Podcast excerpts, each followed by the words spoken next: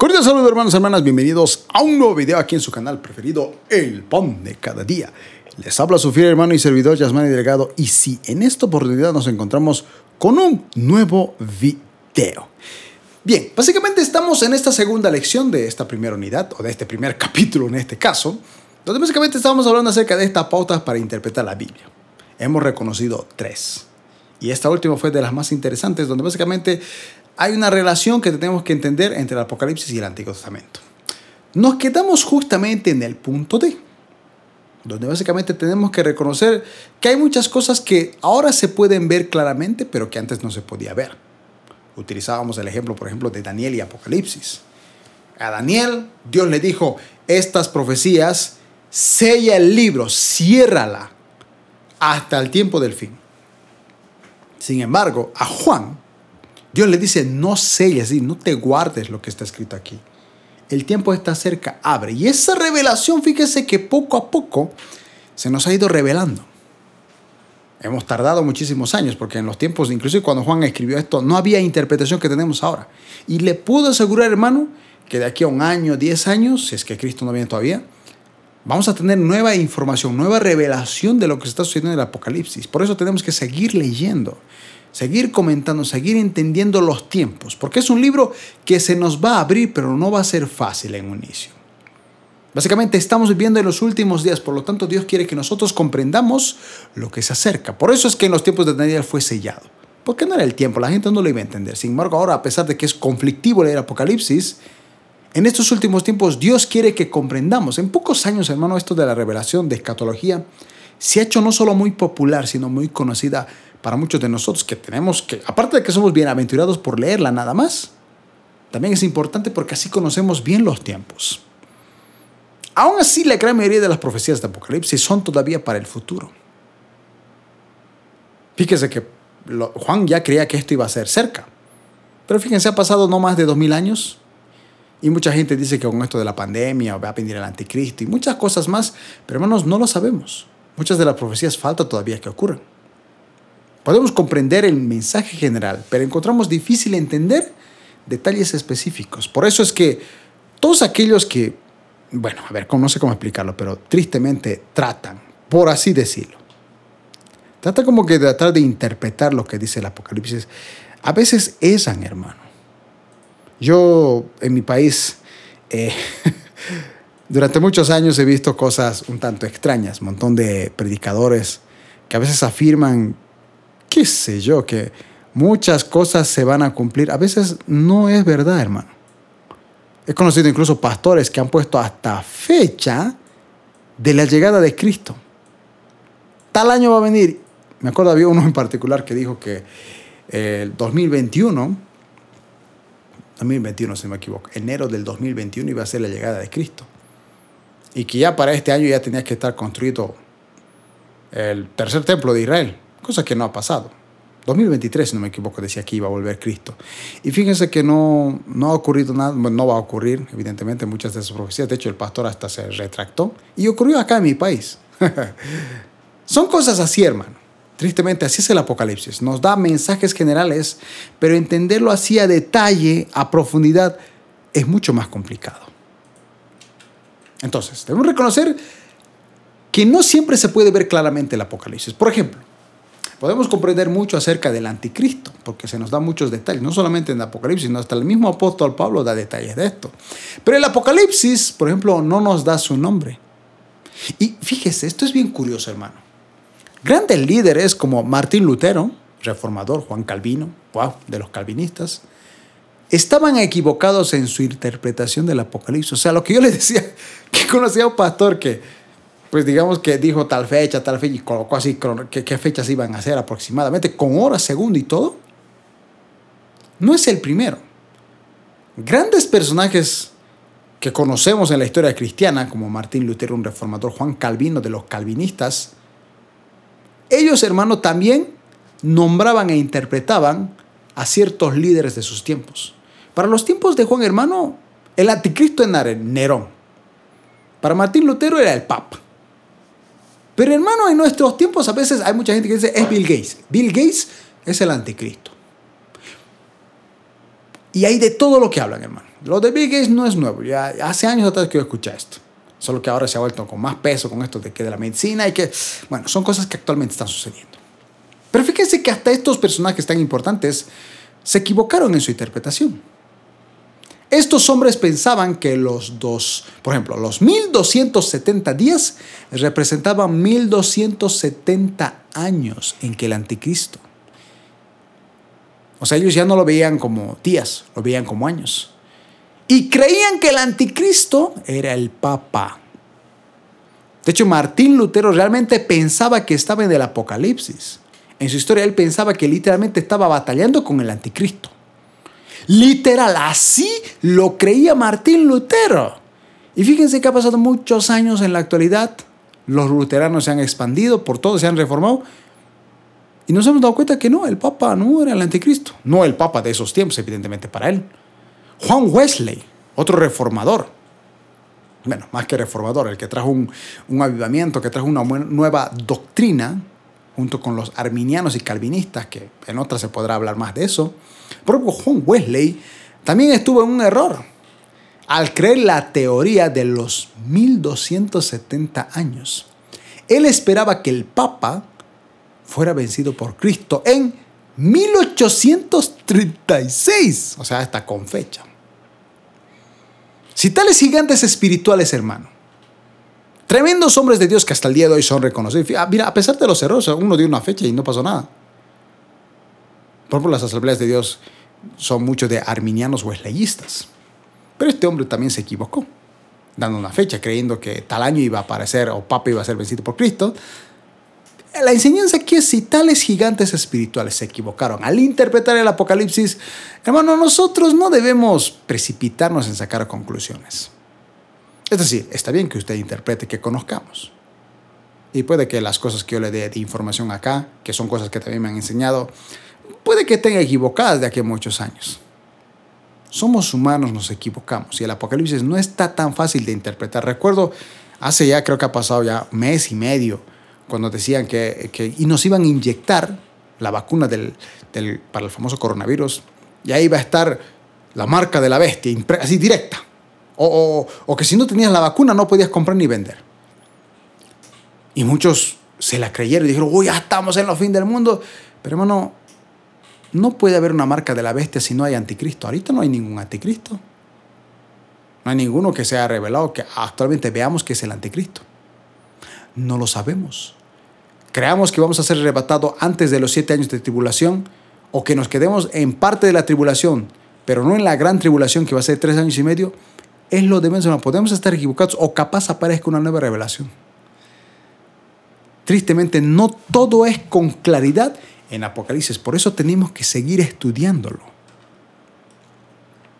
Por ejemplo, una voz del cielo dijo Juan que sellara lo que decía los siete truenos. Una voz del cielo, dijo Juan, que sellara lo que decían los siete truenos. Apocalipsis, capítulo 10, verso 3 al 4, dice, y dio un fuerte grito como el rugido de un león, y cuando gritó, los siete truenos respondieron. Cuando hablaron los siete truenos, yo estuve a punto de escribir, pero oí una voz del cielo que decía, guarda en secreto lo que los siete truenos dijeron y no la escribas. O sea, Juan vio algo que de todo lo que dijo que se nos podía mostrar para entender, porque el, final estaba cerca, y ese final, fíjese que era casi dos mil años atrás cuando él recibió la revelación, había una cosa en la que sí le dijo, esto guardé en secreto. Lo que los siete truenos dijeron, no lo escribas. Dato interesante. Esto nos muestra que hay ciertos eventos del futuro, hermano, que permanecen secretos. O sea que hay cosas que inclusive ni siquiera Juan podía contárnoslas ni, mostrar, ni, ni, mostrarnos nada porque simplemente Dios no quería. Es algo secreto que solamente lo vamos a ver en un futuro. Así que debemos ser humildes, hermano, y admitir que todavía no sabemos del todo. Hay muchos que dicen, no, yo sé lo que va a pasar sí o sí nos vamos a ir antes de la tribulación o antes de la gran tribulación. Hermano, yo solo sé que debemos vivir una vida santa. Dios va a venir por una novia pura. Y usted y yo tenemos que vivir en santidad. Todos los días, hermano, porque Él va a venir como ladrón en la noche, el día menos pensado. Y más vale que usted esté bien en su vida espiritual. Con humildad admitamos que no lo sabemos todos. La advertencia de Pablo, hermano, a los corintios fue muy buena también con respecto a eso. Bueno, ¿qué puedo decir con respecto a este tema? ¿No lo sabemos todo? Evidentemente no, hermano. Pero espero yo con este curso de Apocalipsis y sobre todo haberle dado estas cuatro pautas para interpretar el Apocalipsis, usted haya aprendido un poquito más acerca de la palabra de Dios. Y más allá de eso, hermano, que usted anhele conocer un poco más. Vamos a hablar muchísimo más, porque ahorita nos estamos enfocando en la escatología solamente en Apocalipsis y parte de Daniel. Un día vamos a hacer una escatología más profunda. Pero es importante, como lo decía en un principio de video, conocer este, esto, esta base sólida de lo que son los últimos tiempos, porque hoy día mucha gente quiere saber en qué tiempo estamos y, hay que leer Apocalipsis. Pero hay muchas cosas que seguramente vamos a leer o vamos a creer que son ciertas y que no las son.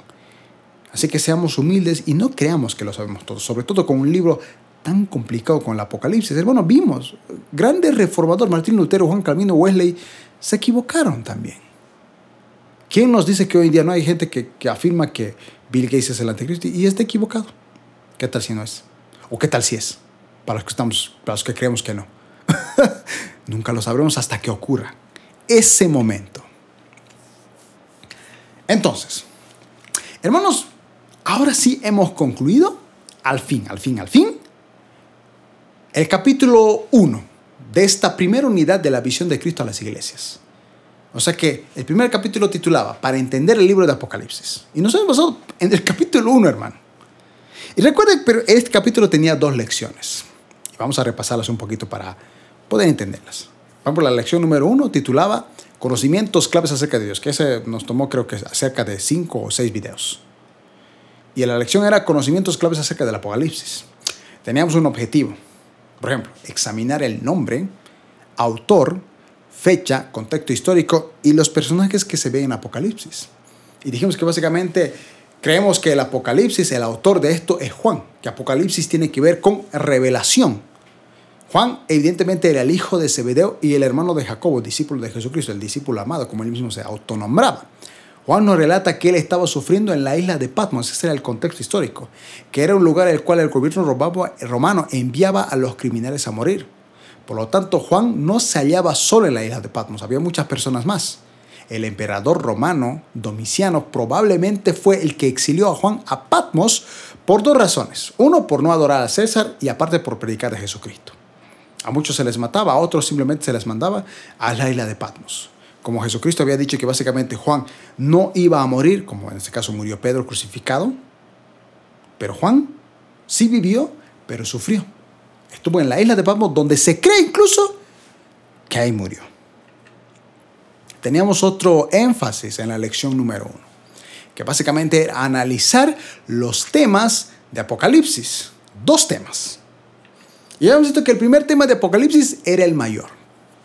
Básicamente Apocalipsis se basa en el regreso de Jesús que triunfa. No veamos el libro de Apocalipsis como, ay no, es que hay bestias, vamos a sufrir, qué feo los siete años de tribulación, ay no, horrible las plagas. Hermano, el libro de Apocalipsis no es para que usted tenga miedo es para recordar que Cristo venció. Ese es el primer tema fundamental de Apocalipsis. El segundo tema de Apocalipsis se refiere a que solamente los creyentes vencerán y heredarán el reino de los cielos. Nosotros.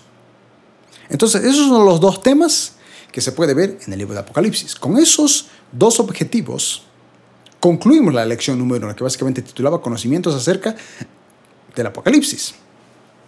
Justamente en dos videos hemos concluido la lección número 2.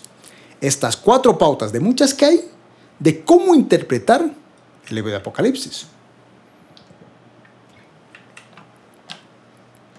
Vimos que el primer punto era de vista pasado o preterista, donde básicamente muchos que creen este punto de vista creen que básicamente el Apocalipsis, pues del 1 al 18 sucedió en el primer siglo, por ejemplo con los cristianos que luchaban en Roma. El segundo es, por ejemplo, historistica, que trata de ajustar Apocalipsis a acontecimientos de la historia de la primera iglesia hasta el presente. El tercero tiene que ver con espiritual o idealista, donde por ejemplo para interpretar Apocalipsis descartan el pasado. Creen que Apocalipsis simplemente es una parábola que nunca sucedió ni nunca sucederá. Dice el que el libro enfatiza simplemente una lucha espiritual y el triunfo de Dios sobre el mal.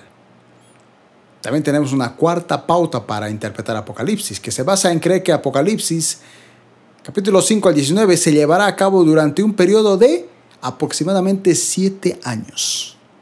Este periodo de siete años de tribulación lo basamos justamente leyendo Daniel capítulo 9, verso 27, como un énfasis de también ver lo que ocurre en el pasado, porque habíamos visto que el mismo Apocalipsis usaba muchos pasajes que estaban en el Antiguo Testamento, más que inclusive lo que menciona Mateo.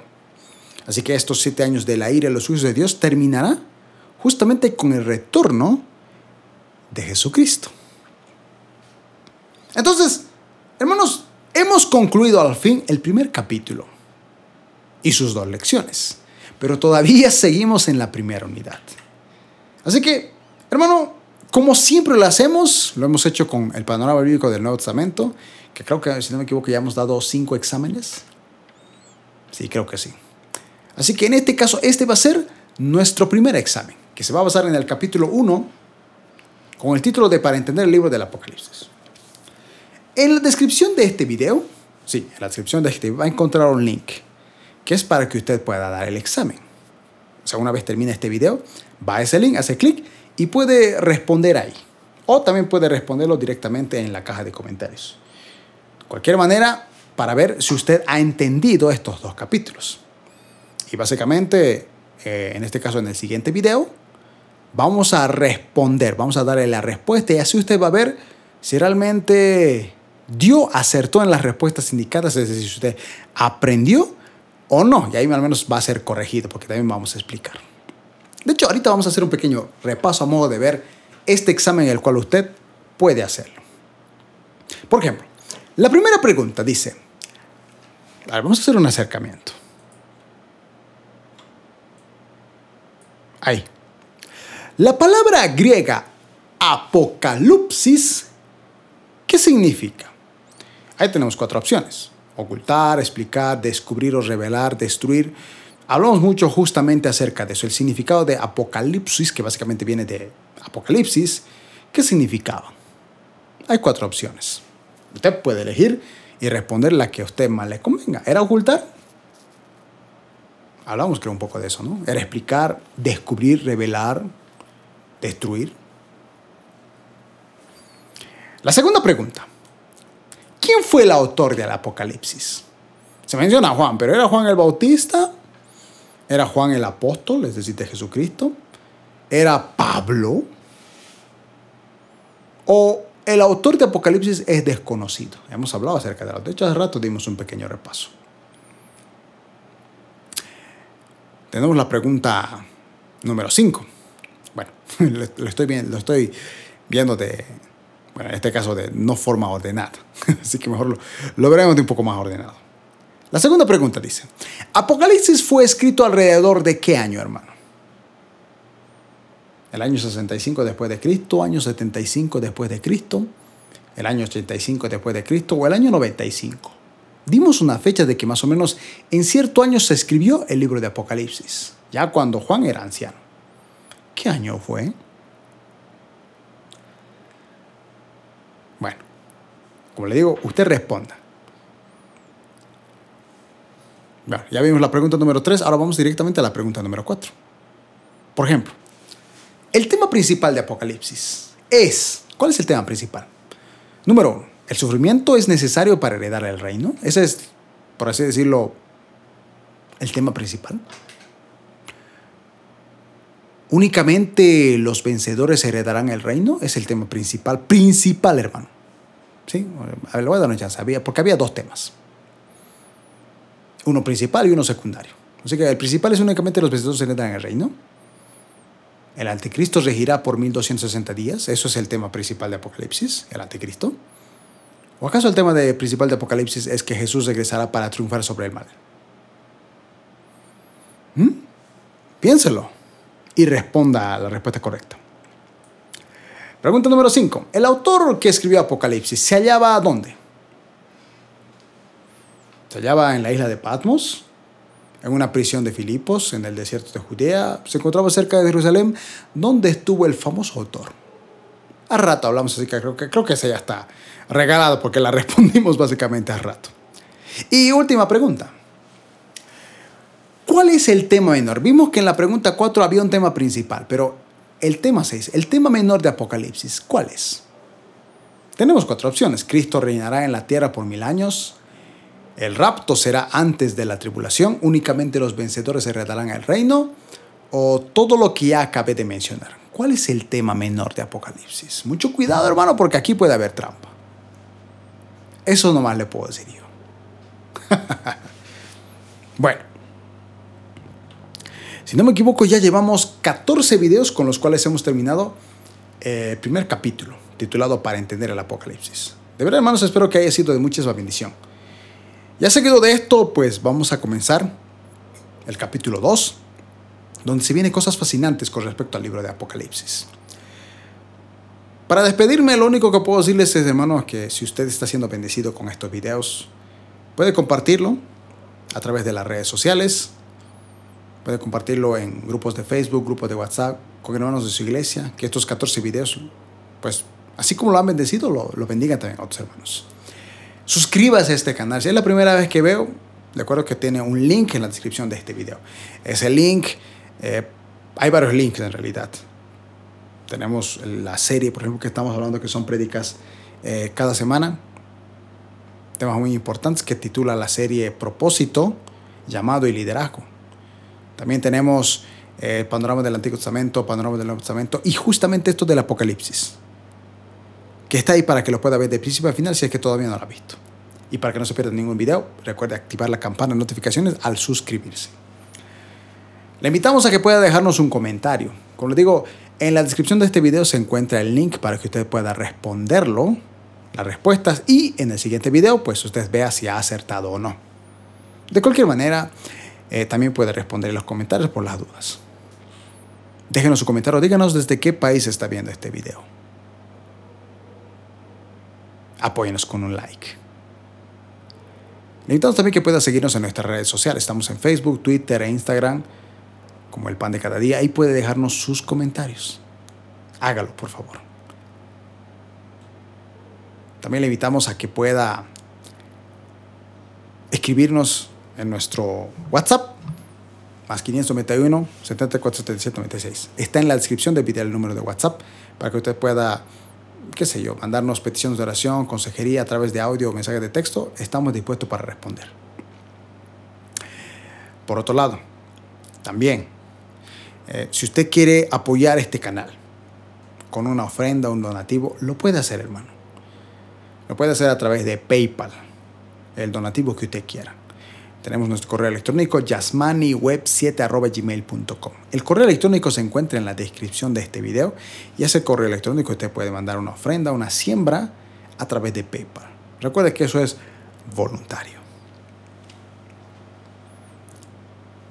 Muy bien, hermanos y hermanas, hemos llegado a la recta final de este video. De verdad ha sido para mí una bendición haber compartido esto y ya en el siguiente video vamos a darles las respuestas oficiales y vamos a comenzar el capítulo 2.